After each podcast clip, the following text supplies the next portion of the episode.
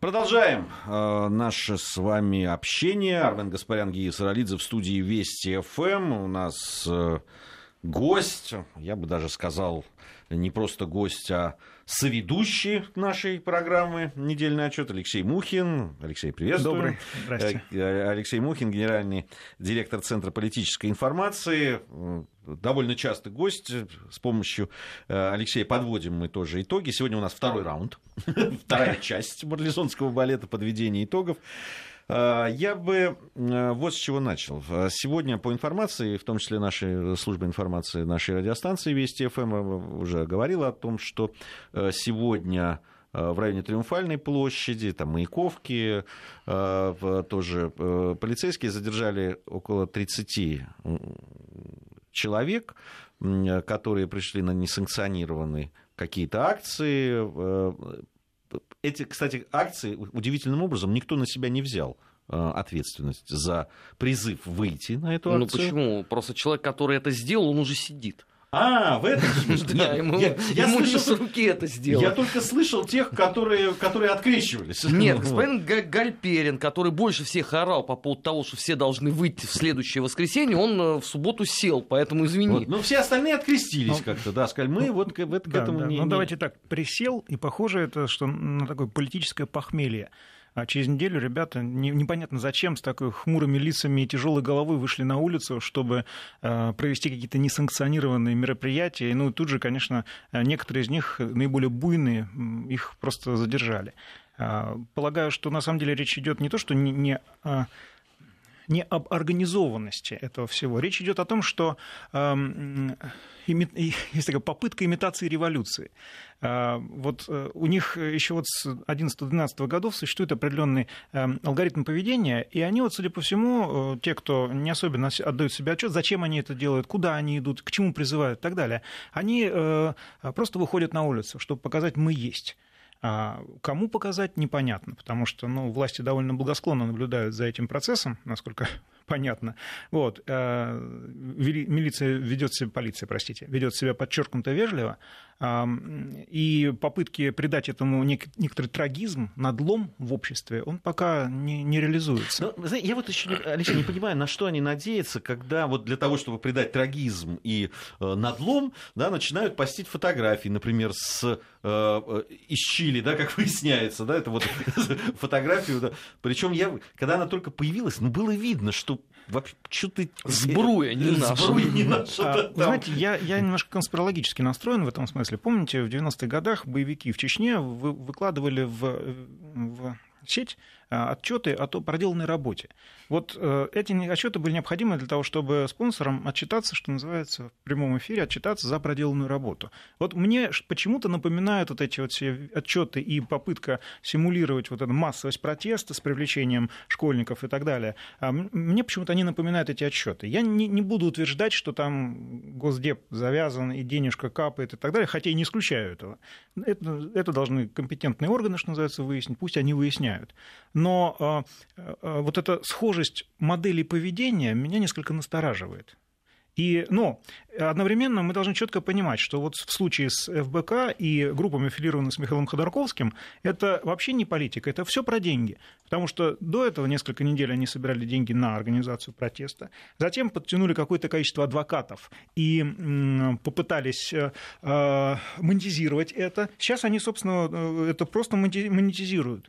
И совершенно очевидно, что э, э, подобного рода практика, она будет продолжаться. Пока люди платят за это, Яндекс кошельки наполняются, а такого рода попытки будут э, предприниматься. Плюс это был такой роуд-шоу для такой флешмоб в поддержку известного фильма. Это было очевидно, это было понятно. И, опять же, здесь, я думаю, не обходится без какой-то рекламы за этот фильм, потому что как в интернете делаются деньги? Раскручивается определенная вещь, товар, под это собираются рекламные деньги. А вот здесь у меня есть очень большой вопрос. А кто оплачивает всю вот эту могучую рекламную кампанию? Причем очень дорогую, надо сказать. Давайте мы заметим. Вот здесь тоже у меня возникают вопросы, на которые я пока не нашел для себя ответ, но надеюсь, что у нас же есть российский финан... э, вернее, Росфинмониторинг, который подобного рода вещи вычисляет. И хотелось бы, да, действительно, подробностей. Ну, потому что ты куда ни зайдешь, всюду реклама. То есть ты чувствуешь себя э, ну, неполноценным, потому что я же там несколько дней не смотрел вот этот вот э, эпический фильм, а я куда ни тыкался, мне всюду вот эти вот здоровые баннеры. Снят, снят он дорого, снят он причем с использованием техники, которая есть только в определенных местах, у определенных пользователей, причем весьма специфических. Это, это действительно вопрос как в распоряжении э, оказались подобного рода техника. А, снято дорого, раскручивается еще дороже. А, ну да, действительно, финансовые потоки здесь очень мутные. Но при этом ведь а, нету того самого ожидаемого выхлопа. Вот они орали, наш фильм посмотрел там 17 миллионов человек, окей, но вместе у вас не получилось набрать 60 тысяч по всей стране. То есть это что означает? Что 16 э, миллионов 934 тысячи людей посмотрел и понял, что это туфта абсолютно? Ну, подожди, во-первых, кто-то мог понять, что это туфта. Э, кто-то, э, кого-то, да, все, что там показывали, это не убедило. Кому-то не стало достаточно для того, чтобы выходить на несанкционированные какие-то митинги там и так далее. Потом есть люди, которые абсолютно четко понимают, что выйдя на санкционированный, не на санкционированный митинг, э, в, э, за борьбу с коррупцией, ты ничего, это не борьба, это, ну, это пшик, это ноль, это ничего да, э, э, говорить о том, чтобы мы выйдем и тем самым заставим власть да, что-то делать, э, ну это... Власть, власть уже на минуточку, что не вот, то, что что-то, а системно да, борется с коррупцией. Да, то есть... Это признает даже Греко, знаменитая организация, которая, собственно, признана следить, следить за коррупцией, за борьбой с коррупцией во всех а странах. Я совсем подлый, да. можно вопрос задам? Да. А какой смысл э, выходить на улицу и, и требовать чего-то, если никто иной, как ты, сам орал, что ты здесь власть. Нет. То есть я... ты тогда должен себя спрашивать. Если только это. ты это не монетизируешь. Чем, собственно, ФБК и занимается. Э, либо монетизируешь, либо да? какой-то, да, там э, я, я даже надуваешь не... себе какую-то значимость, э, да, так как, так как предвыборный год и так далее. Не, вот я, я, даже, я даже не буду здесь рассказывать про то, что ФБК начали избирательную кампанию, которая незаконна. Деньги собираются под это с населения. Избирательного счета нет и не может быть, потому что официально не объявлена кампания. Ребята занимаются незаконной предпринимательской деятельностью, на мой взгляд. Вообще. Он не может они, участвовать в выборах в любом как? случае. Они, они знаешь, как выкручиваются, когда им говорят, подождите секундочку, вы, вы не можете собирать да, на, да, да, на да. это, потому что вы не зарегистрированы, вы не, то есть да. у вас не может быть счета да. на избирательную кампанию. Они говорят, мы собираем деньги на начало избирательной кампании, ты понимаешь? А какая может быть избирательная кампания, если он дважды судимый? Он же может только, по-моему, с 2029 года участвовать в выборах. А вот здесь уже признаки мошенничества. Я не юрист, но, на мой взгляд, мой маленький опыт вот в этой сфере это уже признаки мошенничества. То есть э, заранее вводят э, в заблуждение потенциальных избирателей, своих собственных потенциальных, э, тех, кто за него будет голосовать. По-моему, а... по-моему, это уже похоже на пирамиду какую-то. Ну хорошо, а его избиратели настолько глупы, в принципе, что они не в состоянии набрать э, в интернете э, закон о выборах Российской Федерации, они... почитать, что там они написано. Они не глупы, они верят. Это надежда. Ведь Барак Обама приходил как президент надежды. Но он не был Дональд дважды осужденным. Ну это да, это же Россия, господи, Армен. Ну, здесь возможно все. Возможно, вот это ожидание чуда, такое новогоднее, э, придает тому человеку, которого, имя которого мы так упорно уже не называем несколько минут, а, такой облик Деда Мороза. Ну, чудеса случаются, они в это верят. Но, к счастью, верит даже не, столько больш... не столь большое количество людей, как в 2011-2012 годах. Обратите внимание, назвать это маршем миллионов уже ни у кого язык не поворачивается. Кстати, большинство из участвовавших тогда в этот раз не вышли. Да-да-да, нет-нет. Что а само тут... по себе о многом говорит. Тут... Нет, нет, тут фирма работает так, что надо менять э, клиентов, потому что э, эти те клиенты уже раскусили Алексея Навального, те клиенты... Но они не хотят с ними иметь Алексей, дело, если вы заметили. С, да. Э, э, я, я помню ту публику, которая выходила, э, да, и, ну, во-первых, там было абсолютно... И они шли не на Навальных и ни на кого другого, да, там, и вообще многие, кто там поднимался и что-то там высказывался, они вызывали раздражение исключительно, да, там, это, это было видно. Была, понятно, ядерная такая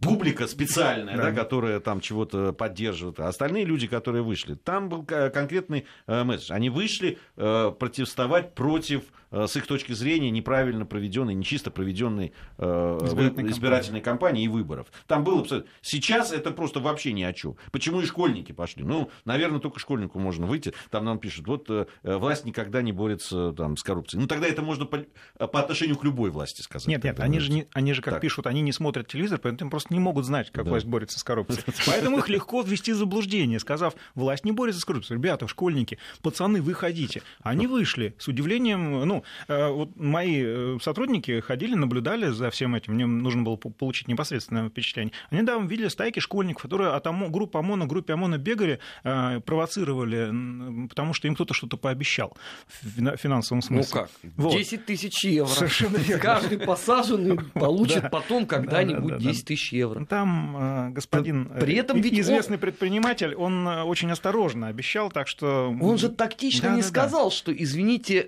эти процессы в Европейском суде по правам человека длятся иной раз пятилетия. Это да, но э, если учитывать то, что у меня вообще складывается впечатление, что в ЕСПЧ какая-то есть группа лоббистов, которые э, поставили просто на поток финансирования российской оппозиции из государственного бюджета. То есть они э, феерически быстро выносят эти решения, и, соответственно, идет оплата. Вот э, тот же самый упомянутый нам персонаж, он заработал приличные деньги в прошлом году. Я просто послушал, Армен, как э, ты сказал, что у него нет, э, э, что он ничем не заводится, ничем не работает. У него есть индивидуальный, он индивидуальный предприниматель. И классификатор у него очень большой. Мы просто справились, ну, интересно было просто. Там он, он, он даже пирожки может продавать, печеньки те же самые. Вот. То есть забирать госдепи партиями их куда-нибудь загонять. Вот. Поэтому тут, тут все, кстати, все ну, не, не хочу сказать законно, но это человек широкого профиля просто. Это надо учитывать. А, к международной повестке mm-hmm. переходим. Очень любопытно, мы вчера уже обсуждали тему с Брекзитом, и, конечно, это такая, да, событие недели было, все таки было направлено официально, все письмо. И, кстати, вот удивительным образом все сконцентрировались, э, ну, на взаимоотношениях там сейчас с э, Великобританией с Шотландией, да, там вот заявление, письмо Шотландии о повторном э, голосовании по выходу Шотландии из состава Референдум называется, да? Референдум, да. Ну, да, они повторный они референдум, хотят, да. прям, да, повторный Замутить. референдум хотят. Ну, Опрос плебисцит, в общем, по поводу выхода состава или не выхода из Европейского Союза. Не очень там все складывается. С другой стороны, абсолютно ушло из внимания э, другое противостояние, которое может сказаться, кстати, на взаимоотношениях Великобритании и Европейского Союза. Это Гибралтар. И, и, и взаимоотношения Испании и члена Европейского Союза, и, значит, Великобритании. И здесь сразу два. С одной стороны, Испания может быть союзником Великобритании, потому что может заблокировать э, э, Шотла... Шот... Э, да шотландские возвращения в ЕС, имея за спиной Каталонию. С другой стороны, она может очень много сделать именно потому, что между Испанией и Великобританией уже давно есть вот эта вот такая палочка раздора, это Гибралтар. Mm-hmm. Вот. Совершенно верно. Здесь вообще при ослаблении власти Брюсселя а, обострятся многие хронические европейские болезни. И вы заметили, наверное, что под вот эту сурдинку Брекзит, не Брекзит, там экономическое положение, как-то на второй план отходят новости о том, что здесь взорвали, там задержали а, террористов именно вот из мигрантской среды и так далее. То есть Европу пытаются отвлечь, население Европы пытается отвлечь от текущих проблем, которые нарастают, вот этими глобальными геополитическими вещами, которые, в общем, мало людей в Европе беспокоят. На мой взгляд, в Германии и во Франции вот этот Брекзит, он не так уж остро стоит у населения, которое обеспокоено э, низким социальным статусом своим, а, безработицей, наплывом мигрантов и так далее. Я в этот раз, э, путешествуя по Франции, ну, по Парижу в частности, я заметил четкое э, сегментирование вот этих социальных групп. И если раньше это была страна таких расслабленных людей, то теперь это страна очень нервных людей.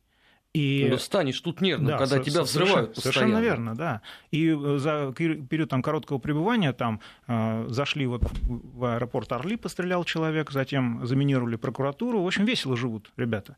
При этом э, Брекзит для них вообще, на самом деле, дело, дело второе, третье уже. Это э, континентальная Европа пытается сражаться против Великобритании. Все так, все так. Но они сражаются за то, чтобы перетянуть банки, которые расположены сейчас в финансовом центре Лондон, на материк а шотландцы тянут их к себе. Вот, собственно, в чем сейчас суть этой, этой странной борьбы за Брекзит и так далее. При этом они предъявляют друг другу финансовые а, разные требования, если вы заметили. Тут, правда, Дональд Трамп постарался. Германия выставил счет за охрану в лучших, лучших традициях 90-х. Я, на самом деле, наблюдаю, как Дональд Трамп очень любит а, такие малиновые пиджаки. Вот. И мне как-то такие э, ну, возникают очень серьезные ассоциации с 90-ми годами. Видимо, тогда завербовали. Кстати, в Германии же очень многие старательно делают вид, что Трамп ничего такого-то не говорил. Ага, ну, Тиллерсон привез им, э, я принес вам страшную вещь, зови детей. На самом деле он дал им два месяца на то, чтобы довести до 2% ВВП выплаты НАТО. Тут это, это уже не шутки, это уже, вот, это уже серьезное предъявление. Он похвалил Румынию. Вот да, Румыния, да, 2% от ВВП. Конечно, там ВВП, если сравнить Румынию с Германией. Ну, между прочим, он поступил как честный человек. Если бы он сравнил бы с ВВП Литвы, было бы совсем плохо, да, или Латвии, там, условно просто. А так дал шанс. Ребята там, там в парламенте просто вытащили, что в карманах было, сложилось, добили до 2%. Окей. Ну, в Европе весело, потому что Европа сейчас, видимо, действительно будет вставать на деньги. И это уже не Обама, который приходил и на саммитах НАТО а, так, ну, полушутку, полунамек говорил, ребят, ну хорошо бы довести, потому что, ну, у нас расходы большие, давайте, раз мы вас защищаем и так далее. Дональд Трамп подхватил выпавшее знамя из ослабевших рук Обамы и очень четко даже буквально воткнул его куда надо, европейцам, причем дав им, выставив, по сути, ультиматум. Чем это, чем это не ультиматум? Два месяца вам, ребят, на доведение. Все, Дальше Хорошо. потом будет. А потом что? Хорошо, но ну, не найдут вот, денег. Ну, вот, ну, вот понятно, что не, многие не доведут. Германия точно не доведет до 2%. Сколько там осталось? 0,3%, по-моему. Доведет. Куда они денутся? Доведет. Но не, Украина зря, не получит не больше ни это, не евроцент. Это железно, это железно. Более того, с нее теперь будет жестко требовать выплату долгов по МВФ, которые уже есть, и на которые, собственно, МВФ выделяет, выделяет часть средства. Только на обслуживание долга, потому что это выгодно, это, не, это стабилизирует те же самые европейские финансовые институты, потому что они попали в ужасную ситуацию. И Украина будет всячески избегать, пытаться избежать выплаты этих долгов. Как она так пыталась избежать она. выплаты долгов России, но, слава богу, судебные инстанции, а, пометуя, что в дальнейшем Украина будет платить Европе, потому что это решение было бы прецедентным. Если бы... А, С этими тремя да, миллиардами. Совершенно верно. 3, Но 3, они же будут еще... 3700 уже. У них... Уже накапало. Я, 3 я, я, я почитал об этом, сколько максимально они могут на подачи апелляций, там всяких, ну даже не апелляции, а просто в другие. Так это только оттягивает ну, благостный да, конец, полтора... и, проценты капают. Я боюсь, что там уже будет гораздо больше. Там счетчик. Счетчик, совершенно я, я не боюсь, я надеюсь, что там будет гораздо больше. Нет, кстати, в этом же... Ну, года полтора, на самом деле, они могут тянуть. И, и тут вот вопрос. А вот эти полтора года, пока они будут там судиться и не хотят платить, им будут давать деньги или нет? Нет, нет. А все, денег не дают, не дают. Денег уже, нет, все. вы держитесь. Куда они делись? Так тра- транши заморожены просто. Потому что рабочая группа за рабочей группой приезжает в Киев, не видит ничего и уезжает с отрицательным э, э, резюме. Все.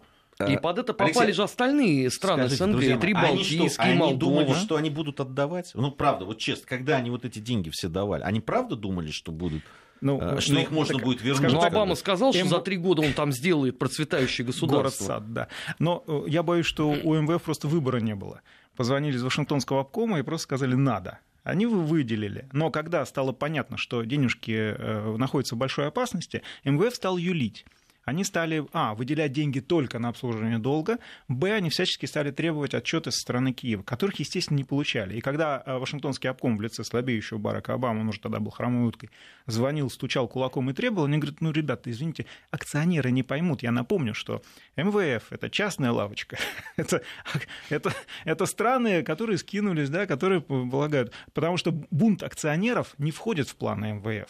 Иначе загнется эта организация просто. Ну, по мне так слава богу, но... но другие страны попадут в очень серьезную ситуацию. Хорошо, в, еще одна, вот тут мы в параллелях немного поговорили об этом, но ну, не, не можем в, в подведении итогов недели а, не упомянуть про Майкла Флина, бывший советник президента США по национальной безопасности, деньги брал. Ну, ну вы уже тут ржали на это. Да, да, да просто мешками, что там говорить, просто аж на 40 тысяч, вы это получили. 45, будь точен. 45, да. Для Флина, видимо, эту, который э, заработал за прошлый год полтора миллиона долларов, наверное, это серьезная прибавка к ну, пенсии. Для Билла Клинтона, который читает лекции за полмиллиона, 500 тысяч долларов, это, это вообще копейки. Кто да? ему платит, Алексей? Кто, а кто я вот... ему платит вот эти деньги? Ну вот я, я, Им я, можно я платить? бы не хотел озвучивать эту уважаемую российскую компанию в эфире. Представляете, оказывается, можно. Вот им можно. Клинтону можно, а Флину нельзя. Какая избирательная демократическая Да, система? вот Я как просто... раз про избирательность мы уже поговорили. Меня, меня вот это вот... Чёрт ну побери. ладно, это их дела. Ну, а- они хотят там Клинтону можно, этому нельзя. Это их ребята. Ну да, да, да. Почему тогда они нам говорят, когда мы говорим, слушайте, НПО, ребят, ну если вы получаете деньги а, оттуда из-за бугра, ну тогда честно скажите об этом. Ну скажите, станьте Ну, иностранными агентами, агентами, да. мы Да. не, вас не закрывают. Просто иностранными агентами получайте Причем эти деньги. даже ужесточения э, отчетности нет. Да. Дело в том, что Минюст рассматривал мою организацию как на предмет иностранного агента, ну, не нашел оснований. Вот. Хотя я был готов к этому. Ну, окей, ладно, если у меня есть там э, клиенты иностранцы, что ж поделать. Ну, не нашел оснований. У меня все-таки российских клиентов побольше будет. Но здесь совершенно другое э, возмущает. Возмущает, конечно, то, что российские дипломаты стали, стали заложниками этой практики. Потому что получается, да, что э, господину Тефту э, здесь предоставлены все условия. Ну, об этом как раз президент говорил, Совершенно, какие только возможно. А наш- нашему дипломату э, строят препятствия для осуществления его основной деятельности, что является прямым нарушением международного права. Ну кто ж там, где США, где международное право? Это правда. По-моему, да, уже. э, Это уже становится неприличным, на мой взгляд. И здесь, кстати, хорошо бы поднять вопрос о перенесении, возможно, а институтов ООН из Нью-Йорка куда-нибудь более благо- Мне спокойное кажется, это место. да- давно вообще назрело. давно, это необходимость, э, просто необходимость. Это даже не пожелание, это необходимость. Потому что, ну, э, действительно, ведь дипломаты не могут работать. Ну, как это так? Да, дипломат, то есть э, человек, который возглавляет дипломатическую миссию в стране, да, то это не, ма- не маленькой Встреча страны. с ним преподносится как преступление. преподносится как Это преступление, ш- да. Что за вообще?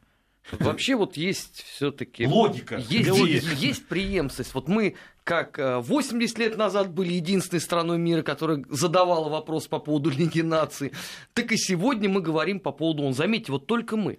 Только у нас возникает вопрос по поводу того, как вообще это функционирует. Все остальные согласны. Зато США себя объявляют совестью мира. Это да. Это, было вот- красиво. Это было просто красиво. Молодцы. Нет, они на самом деле работают под дураков, косят и очень хорошо а, а, опережают, работают на опережение. У них медийно подвижная очень политика, и из-за того, что они контролируют большинство ресу- медиаресурсов в мире, они могут ретранслировать вот эти свои э, ужимки и прыжки а, очень быстро, оперативно, доводя их до, до всех. И здесь надо учиться и, конечно, перехватывать инициативу.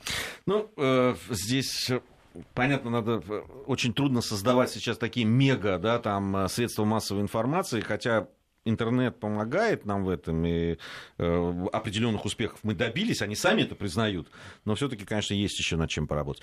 Э, Алексей Мухин у нас сегодня в гостях, генеральный директор Центра политической информации. Новости, затем вернемся, продолжим. Недельный отчет. Подводим итоги. Анализируем главные события. Продолжаем подводить итоги недели. У нас в студии Армен Гаспарян, Гия Саралидзе и в гостях Алексей Мухин, генеральный директор Центра политической информации. Хорошая, да, новость по поводу Мадрида и отказа да, обслуживать русскоязычных людей?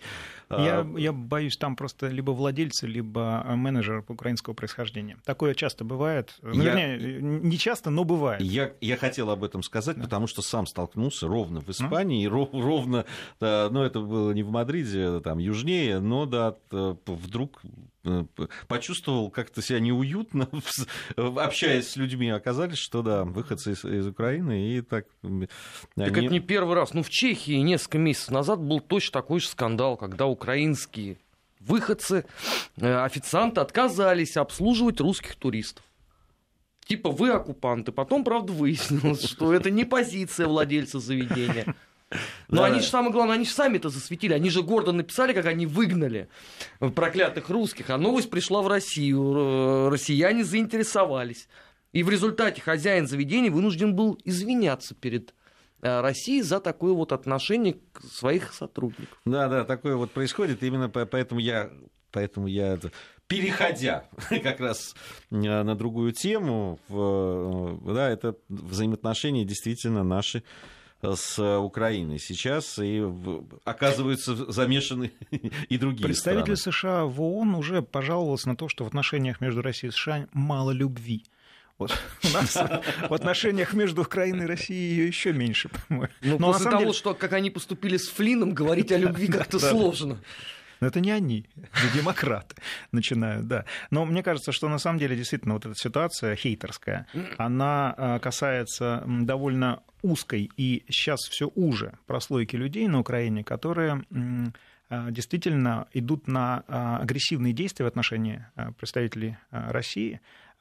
Им и это чувство, я, мне кажется, оно уже, э, это, с одной стороны, от бессилия, а с другой стороны, это определенный комплекс политической неполноценности. И вот они таким образом пытаются выразить э, свою боль от того, что происходит. Потому что подавляющее большинство людей, которые участвовали в госперевороте и приветствовали его, сейчас они говорят о другом, принципиально о другом о том, что это э, действительно было очень странное мероприятие, о том, что э, революция успеха, так называемая революция успеха, не принесла, более того, принесла разрушение. Это уже видно. Э, и мне кажется, что здесь загонять народ Украины в угол, ну, злорадствуя несколько над тем, что происходит, не стоит. Понятно, что люди попали в очень сложную ситуацию. Понятно, что им... Я не, я, вот сейчас я, честно скажу, я не готов протянуть руку тем людям, которые жгли в Одессе, Э, стреляли в Беркут и так далее. Не готов морально. Возможно, через несколько лет буду готов. Но сейчас нет. Я, но при этом, конечно, под одну гребенку все население, 40-миллионное население Украины, грести тоже не стоит. Там громадное число просто русских людей, которые, наблюдая все это, очень переживают. Вот с ними готов общаться вообще хоть, хоть как. Но тогда это очень страшная история. Это потому, страшная потому история. что ровно то же самое ведь было и 70 лет назад, когда тоже кто-то вот сжег и убивал, Э, расстреливал. А подавляющее большинство были людьми русскими. Тогда это, что это означает? Да? Что это страна должна еще раз перейти К сожалению, грань да, гражданской болезнь, войны масштабной? Болезнь просто... Ну, э, общество украинское переживает рецидив этой болезни. Его надо лечить. К сожалению, вот тогда лечили силами НКВД. Сейчас кто будет лечить, я не знаю. Но э, обрати внимание, Армен, что они уже потихонечку, США и Европа потихонечку подталкивают Украину к России. Все чаще говорят о том, что ну, инфраструктуру надо будет восстанавливать. И на вопрос, кто это будет делать, они так загадочно пожимают плечами, так чуть не подмигивают уже. Типа, ребята, ну вы понимаете, кто это будет все восстанавливать. Ну да. И в этой связи... А, они очень, кстати говоря, открыто, коллеги американские говорят о том, что ну да, на Украине беспорядок, но слушайте, у вас, у русских, это всегда очень хорошо получалось там. Восстанавливать, да. И вот я на них смотрю, думаю, вот отлично. Вы три года там, значит, раскидывали это оружие. А каким образом теперь там наводить порядок? И продолжают раскидывать. Причем, я так понимаю, с вот модерни... грядущей модернизацией американских вооружений, на которые уже выделены деньги, и все это старое оружие попрется в Европу просто, а на Украину. Ну, оно, слава я богу, даже оно... могу сказать, через какую страну она может Совершенно... поехать, через Канаду, потому Совершенно... что они заключили только вот да? это одна из да? Да, да. тоже тем, э, которые я заготовил для того, чтобы подводить итоги. Это военное соглашение, да, да, о военном да, сотрудничестве между Канадой и Украиной. И как раз я когда увидел это, я, я, это просто да, такая пазл прямая. Сложился, да, да, пазл тут же складывается, да, это все, что э, уже не треба, оно идет туда, где треба, и туда сливается. Ну, э, из хороших новостей то, что оно через Украину идет в другие регионы, в Северную Африку, в Африку, просто в Африку и в разные другие страны. И это, ну, конечно, это не очень хорошо, вот, но тем не менее это а, создает еще дополнительные очаги напряженности в геополитическом плане. Но на Украине это оружие, в общем, они просто деньги зарабатывают. Да у них образом. и своего оружия вполне себе достаточно. Вот эти вот взрывы, которые были на складах, сами же украинцы говорят, что, скорее всего, заметали следы, потому да, что у них, э, извините, скоро да. должна была быть инспекция. Mm-hmm. Ну, вот, да. И то есть, видимо, поджечь, уничтожить было легче, чем... Все уже украдено до нас. Ну, конечно. Чем, чем потом э, да, задабривать. Слушайте, ну, и, э, коллега, из, очень хороший мой друг, ездил не так давно туда. Первое, что вот ему сказали, украинцы говорят, тебе не нужен БТР, Недорого. 20 тысяч гривен. БУ. Со склада прям тебе все пригонят. А, чистенький, Да, свеженький? все, Класс. все новенькое. Хорошо, э, вот, э, кстати, это есть сейчас в наших э, социальных сетях по этому поводу, значит, люди говорят по поводу... э, Извини, Армен, самовывоз? Да, конечно. А он едет? Ну, не знаю, коллега пишут, о больших золотовалютных запасах Украины. Ух ты. Э, Да, вот, э, пи- пишут... Откуда я- они взялись? Там не, не так давно знаю, 70 вот миллионов не всего знаю, было. Не знаю, не знаю. Вот про, про- миллиарды говорят, вот э, пишут там этот самый. За На три сам- недели такой рост. Ну, види- видимо. Я не знаю, в чем мерили просто. Но Э, они две недели назад рыдали, что у них золотовалютные резервы иссякают. Что их нету просто. Ну, это ситуация России начала 90-х годов, собственно, произошла. С такой маниакальной последовательностью наступают на грабли буквально шаг за шагом, а, что ну, даже как-то страшно. Зрелище это завораживает, если честно. А мы, кстати, по- появилась на предыдущей неделе, вот на прошедшей неделе, информация о том, что мы-то уже свои долги Да, да, да. Закрываем. все уже, да. Кстати, здесь последствия очень интересные, потому что Россия взяла на себя всю тяжесть выплат долгов. И вот, э, и, кстати, на площадке ООН эта ситуация обсуждалась, но сошла тихо на нет. Россия, выплатив долги, в том числе и за советские республики, она, во-первых, получила определенные преимущества и, ну, скажем так, преференции. То есть, к примеру, э, при разрешении территориальных споров э, наши позиции очень сильные. Вот. Это первое. Второе. У нас, э, напомню, до сих пор практически нет границ внутри э, бывшего СССР. Их нет, они не демаркированы. Их, э, то есть вот возведение этих стен э, и так далее, чтобы практиковалось, это был самострой, который, что называется, силами украинской страны необходимо будет ликвидировать. Вот. И, э, кстати, был вопрос, когда эм, прошла через, пытались провести через ООН информацию о том, что э, российские танки там нарушили границу и так далее. Тогда еще э, секретарь ООН Пан Ги Мун, он резко оборвал и сказал, ребята, границ нет. Мы не можем сейчас говорить о том, что что-то кто-то нарушил. То есть, в принципе, Россия, выплатив долги за советские республики, извините, я сейчас скажу крамольную фразу, но она имеет право на территории вплоть до советских границ. Надо об этом подумать нашим коллегам. Это мне, мне действительно кажется, очень... сейчас кто-то в Киеве заплакал. И не только там. То есть четко следует понимать, что мы не зря на самом деле э, умные люди придумали вот это выплатить долги за Совет, бывшие Советские Республики, потому что э, это действительно дает нам громадные преимущества при дальнейших переговорах с нашими где-то братьями, где-то не братьями. А не поэтому ли наши западные партнеры условные, да, стали вот так вот э, поощрительно э, посмеиваться по поводу Украины, понимая, что русские вот-вот Естественно, естественно. получат козырного туза. Совершенно верно. Да, совершенно верно. Это, конечно, накладывает на нас определенные вещи, э, определенные обязательства. Хорошо было бы, Алексей, когда Россия на себя брала вот эти обязательства выплачивать долги, в том числе и за советские республики бывшие. Хорошо было бы, чтобы в связи с этим, э, да, там новоиспеченные страны тоже на себя какие-то обязательства взяли. Ну, Э, В какие? связи с этим. Ну, А зачем? какие? Ну, не знаю, ну, тут можно было бы придумать. Ну, какие? Ну, на, на- на- на этой неделе мы торжественно отметили 100 дней, и, и, господи, президента с ограниченными возможностями. В Молдове, например. Ну, какие они возьмут на себя обязательства? Ну, о чем ты? Ну, какие обязательства могут взять на себя, условно, три балтийские страны? Еще один завод со шпротами закрыть нам на зло. Ну, кто может взять вот на себя обязательства? Узбекистан? Ну, что-то у меня большие сомнения на этот счет. Республики Южного Кавказа. Нет, у нас очень сложные есть клиенты здесь. Это Туркменистан, Казахстан, в хорошем смысле. Это наши партнеры, но э, именно эти республики старательно... Вот, например, почему, эм, почему обучаются в военных вузах белорусские военные, а казахские не обучаются? Потому что казахи, извините меня, и с НАТО точно так же проходят курсы повышения квалификации, и мы не имеем возможности их поместить к нам сюда. А Здесь, я думаю, крайне важно понимать, кто как себя ведет. Вот наши центральноазиатские партнеры, они часто ведут себя крайне, я не хочу сказать непредсказуемо, но они играют на широком геополитическом поле. Они включили сюда не только там Европейский Союз, который там ослаб в последнее время, и США, которые пытаются влиять Китай. на них через Но да, это скорее Афганистан. две страны. Это Там Казахстан и Узбекистан. Да, совершенно верно. Казахстан, Узбекистан, да. Ну, там Узбекистан сейчас, слава богу, пройдена некоторая точка критического вот этого поворота от России, и все-таки, по-моему, удалось нам договориться, не зря наше руководство частые визиты туда делало, я думаю, что договорились. Но, конечно, поручиться до конца нельзя. Это коварная республика. Часто ведет себя очень непредсказуемо. Но вот Казахстан и Туркменистан, к сожалению, так сказать, страны, которые и чувствуют, что они могут, и они это делают. Они довольно... Да, у нас сейчас пауза небольшая, а? потом вернемся, продолжим говорить, тем более интересная тема. Недельный отчет. Подводим итоги. Анализируем главные события. Продолжаем подводить итоги недели. На финишную прямую вышли. Э, помогает нам сегодня Алексей Мухин, генеральный директор Центра политической информации.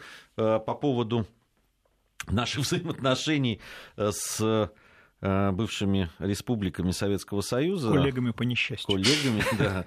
Вот, вот мы... Хотя вот вчера мы заканчивая программу, я... хорошая новость была из Грузии. Да, там монумент известного грузинского воятеля, который был в свое время поставлен к 30-летию Победы. Э, в Великой Отечественной войне э, был причислен к э, нематериальному, не, вернее, к недвижимому там, культурному, культурному наследию. наследию, да. И я вот вчера сказал о том, что да, за несколько лет в Грузии был пройден этап да, от, того, от руководителей, которые взрывали памятники, посвященные ну, Великой да. Отечественной войне, до того, как признают там культурным наследием. Это, в общем, процессы, которые меня лично очень радуют. Э, вот. Э, эти процессы на то есть декоммунизация сломала зубик. Да, ну либо, либо поняли, к чему это может привести, наверное, тоже с другой стороны. А сегодня я это подвожу вот к чему. Сегодня выборы. Выборы в Армении, в одной из республик Южного Кавказа или Закавказья, там по-разному предпочитают люди называть. В э, парламентские выборы очень важны, потому что в Армении переходит фактически к парламентскому правлению, и теперь парламент там, глава партии, либо победившая, либо коалиция, если не будет явного победителя, назначает премьер-министра, который э, в том числе и верховным главнокомандующим становится, а это важно. А, Алексей, на ваш взгляд, вообще, ну, судя по тому, что происходит в республике, там особых никаких э, э таких перипетий не должно случиться. Изменений, да. Изменений. Ну, это вопрос скорее не ко мне, а к Армену Гаспаряну, потому что, собственно... Ну, с таким же успехом можно у любого здесь спросить. Ну, вот на мой взгляд, на мой взгляд, э, много, много чего не изменится просто. На мой взгляд, вот э, мое личное впечатление, Армения крайне консервативная в политическом смысле. Страна, да, теперь надо будет договориться с большим числом людей, но это всегда было отличительным, э, отличительной особенностью армянской политики. Там все равно все решалось в ресторанах. Вот. То есть я видел громадное количество политиков, которые ну, просто договаривались, сидя за столом, кушая вместе. И мне кажется, вот такая политика, она достойна уважения, и она, она традиционно продолжится. Просто разговоров будет побольше. Я так понимаю, что смена э, Конституции и вот эти изменения, они просто так... То, что реальная политика, она просто институализировалась. Вот. А, конечно, это, эм, сейчас я скажу вещь, которая, это мое личное впечатление. Мне кажется, что эм, президент э, немного разочаровал население, и поэтому было принято вот решение, опять же, консенсусом. Давайте, ребята, тогда вот у нас будет парламентская республика. Не, ну они методично к ней шли да, на протяжении да, там пяти да, лет.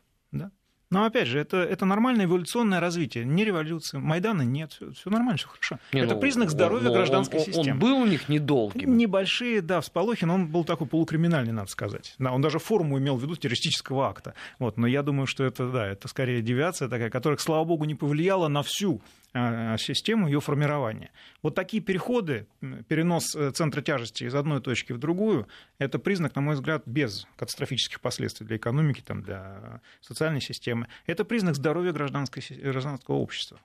Можно приветствовать. Мне интересно, когда скажут, что выборы недействительные в Армении, потому что, как известно, там был сбой системы сегодня, просто когда наши замечательные заморские наблюдатели оценят недемократичность? Ну, нет, я не думаю, что Армения находится в призме внимания а, наших западных партнеров, я закавычил это слово.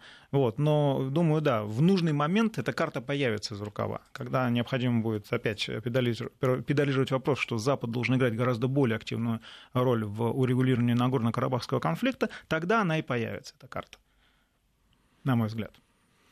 А, э, есть ощущение, что пока вот эти все процессы происходят э, в Америке, да, Трамп, победа его, непонятные взаимоотношения, да, и непонятная его международная политика, европейские проблемы с мигрантами и так далее. Вообще, если мы уже заговорили о постсоветском пространстве, э, э, есть ощущение, что все эти страны сейчас несколько ушли да, из вот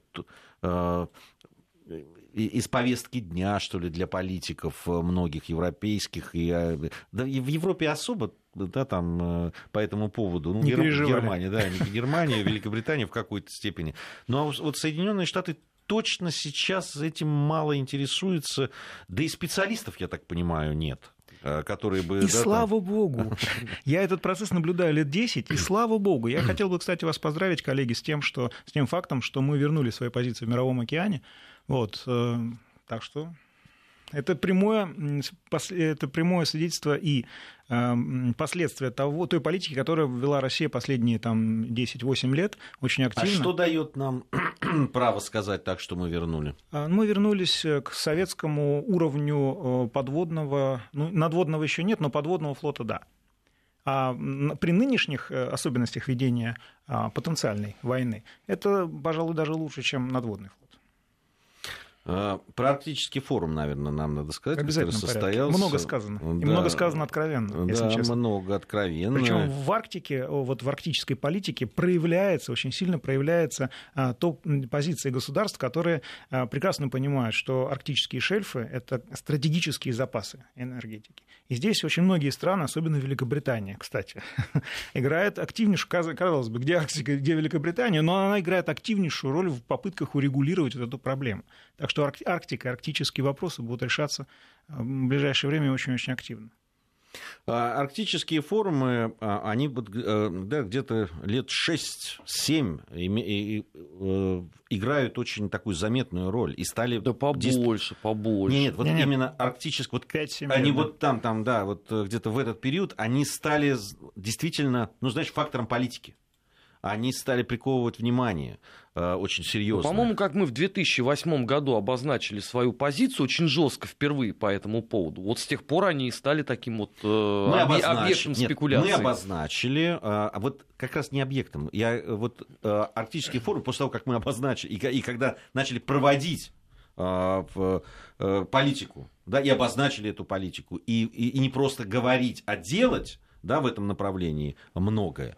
А, с этого момента арктические форумы приобрели как раз, знаешь, там, они приобрели очень значимую, большую значимость для тех, а, для кого наши шаги оказались, во-первых, неожиданными, во-вторых, они поняли, что они на этом фронте проигрывают. Я помню, как вот лет пять или шесть назад а, в одном из серьезных таких эм, аналитических журналов, которые занимаются политикой, было написано о том, как Россия опережает всех, в том числе и Соединенные Штаты Штаты Америки, что, что касается Арктики. Да? начиная от ледоходов и заканчивая и военной Этому есть очень простое объяснение. Дело в том, что в ходе кризиса, а кризис как раз разразился в 2008 году, очень многие компании просто резко сократили арктические проекты, потому что они э, мало прогнозируемы, затратные и так далее. То есть на, сэкономили. Россия нет, потому что у нас э, госкомпании, у нас это государственная политика. И сейчас мы в результате начинаем, мы обошли уже другие компании по темпам э, инновационного развития в арктической сфере. А, просто они опоздали в какой-то веке. Но и задел был, мне кажется, в советское время сделан такой, да, что его вот хватило все-таки и на то, что сейчас, и, и, и вовремя подхватили и стали развивать. Нам это. очень помогает то, что таяние снегов, э, таяние льдов, оно открывает Северный морской путь. Все, вот это. Это гораздо более важный момент, чем арктическая инфраструктура советского времени. Потому что там все, конечно, пришло в негодность и пришлось сделать заново все. Многое заново, хотя, ну вот я помню эту аналитическую как раз американскую э, заметку, и они говорили о том, что да, что-то пришло в негодность, но его очень быстро можно восстановить. Они это прекрасно понимают. Ну, да. А про, ледах, про флот ледоходный, ну тут рядом, ну, да. рядом никого нет просто. Да. Никто не может. И отстали они на десятки лет. Мы привыкли говорить, да, по, по отношению к себе. Да? Все, вот мы что там мы отстали. Мы догоняем Португалию, все догоняем. Да, да, все догоняем Португалию. Там это, правда, мы в космос летаем, да, там, э, в, да и многое чего еще делаем в, в этой жизни танки, например. Нет, ну американцы же, они, они же достаточно давно признали, что их усилий там недостаточно. Но зато мне понравился, что э, тезис, ну ничего, мы там можем контингент НАТО разместить. Они себе представляют условия тамошние? Да. Понимаешь, какая штука? Вот в той Хочу статье... я посмотреть да, да, да. Хотел бы я на этих солдатиков посмотреть. В, да. в той статье не уточнялось, как они вообще себе это видят. Да. То есть я прочитал там мысль автора, ну а что там, нам все равно надо как-то раздвигаться. Вот НАТО там может занять. Ну хорошо. Влиять на американские Там газеты это пишет. Не, не, не Африка. Контингент лаек НАТО, который морозоустойчивый, минус 50, спокойно спят на снегу. Такие голубоглазые собачки будут бегать с натовскими эмблемой, символикой, и НАТО будет говорить, да, у нас там есть контингент. Не, ну, э, понятно, что все можно сделать, все подготовить, но на это время нужно время, деньги, которых все время не хватает, как известно. Ну, да, да. Пока еще не все по 2% отстегивают. Тем более есть э, члены НАТО, которая Арктика, ну, вообще как-то не очень ну, интересно. Да. ну, совсем, я бы сказал, неинтересно. А, ну что, время постепенно наше заканчивается, вернее, практически закончилось в эфире. Э, подвели мы итоги. Ну, что-то мы подводили вчера, поэтому уже не стали э, по второму разу, что называется. Хотя основные темы, мне кажется, э, затронули. Напомню, что сегодня нам помогал подводить итоги генеральный директор Центра политической информации Алексей Мухин. Алексей, большое спасибо к услугам. за то, что не забываете нас, приходите. Армен Гаспарян, Гия Саралидзе также были в студии Вести ФМ. Через неделю, друзья, мы с вами встретимся.